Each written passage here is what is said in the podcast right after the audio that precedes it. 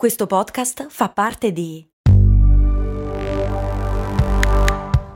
Voice Podcast Creators Company. Vi ricordate quando con Il mondo suona così vi ho portati a Cuba, Zanzibar e Giamaica? No? E infatti non l'avevo ancora fatto.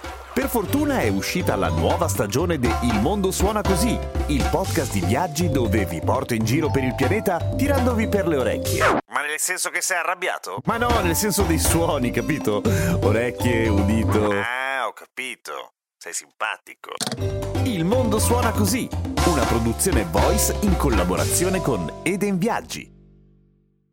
Ma perché i treni hanno le ruote d'acciaio?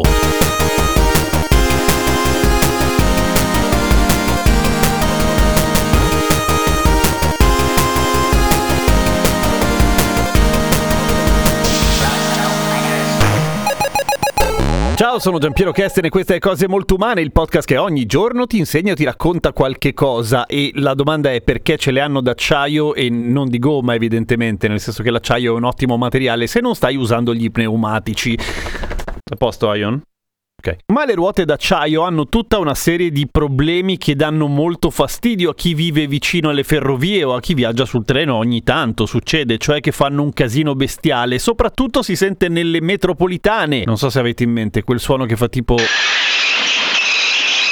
che ricorda un po' un'orda di demoni liberati da una catacomba. Che storia ti fai, Fra? Io non lo so, mi veniva in mente quello. Non sarebbe più semplice fare le ruote di gomma sui treni o anche sulle metropolitane? Allora, intanto piccolo disclaimer, e ci sono le metropolitane che hanno le ruote in gomma, ci sono in Giappone, ci sono a Parigi, ci sono persino in Cile, perché poi alla fine sono gli stessi treni della metropolitana parigina, li hanno comprati e funziona così. E hanno effettivamente le ruote in gomma e hanno una serie di vantaggi, come per esempio il fatto che A. sono molto silenziose, B. non slittano slittano, per cui possono superare dei dislivelli maggiori. Ovvio che non è che sale come un treno a cremagliera tipo funicolare, però comunque può farsi le sue salitine tranquillamente. Perché non li fanno tutti così? Beh, per una serie di ragioni. Allora, sui treni sarebbe del tutto impensabile per due fondamentali motivi. Il primo è che la gomma si consuma tantissimo e i treni ovviamente, essendo molto ma molto pesanti, ecco, triterebbero gomme a una velocità spropositata. E come è facile immaginare, cambiare cambiare le gomme a un treno ipoteticamente, quindi caricarlo su un ipotetico crick e fare il cambio gomme invernale slash estivo, beh, costerebbe un fantastiliardo di dollari ogni volta. Non è praticabile, ok? Perché le forze in gioco nel trasporto ferroviario sono abbastanza bestiali. I treni sono molto pesanti e a volte vanno anche piuttosto veloci.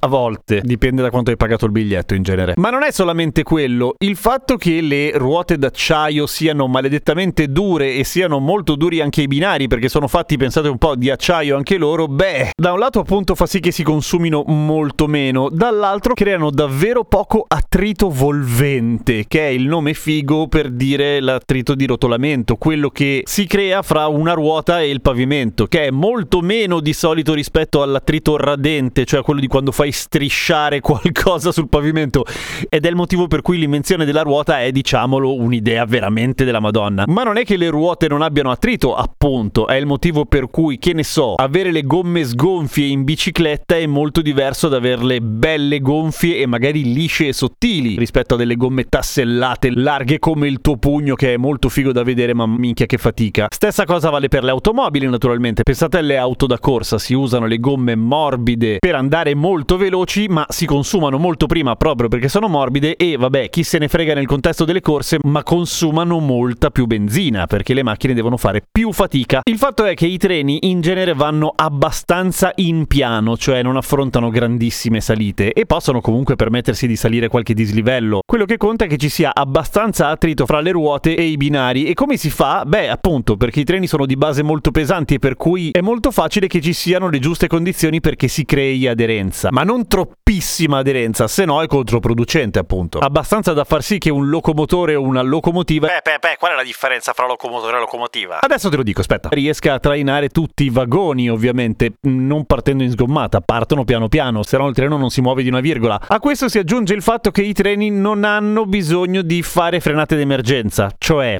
sarebbe completamente inutile, nel senso che visti i pesi in gioco, anche se avessero un'aderenza folle sulle gomme, quello che succederebbe è che boh, si trasformerebbe tutto in una palla di gomma fusa, credo. Per cui l'idea è che tendenzialmente non bisogna stare sui binari perché un treno non riesce a fermarsi, ma mai tipo. Quindi a conti fatti alla fine le ruote in acciaio sono la cosa migliore, con buona pace dei timpani dei passeggeri, soprattutto della metropolitana, perché in treno è meno evidente e meno frequente, anche perché in genere lo stridio fra ruota e binario si verifica negli scambi o nelle curve tra virgolette strette, cose che i treni generalmente non affrontano se non lasciando o arrivando nella stazione. Le metropolitane le affrontano continuamente, infatti ti assordi. Pro tip, c'è una cosa divertente che di solito si trascura o non ci si pensa, però in realtà per quanto dure le ruote d'acciaio dei treni si deformano, non come una gomma, ma si deformano anche loro. Soprattutto a variare è la distanza angolare, come nella puntata precedente, fra il mozzo, cioè fra l'asse e dove la ruota tocca il binario. Nel senso che c'è un piccolo microscopico gioco, tra virgolette, quando un treno è in accelerazione e gli assi che ovviamente girano cercando di trascinare il treno e le ruote, tra virgolette, perché ovviamente tutto a livello abbastanza impercettibile, restano lì, cioè si muovono dopo. Tutto questo per dire che ehi, sono un sacco di anni che i treni si fanno con le ruote d'acciaio e in un certo senso ci abbiamo azzeccato al primo colpo, era la cosa giusta da fare, non conviene cambiare ad altre tecnologie.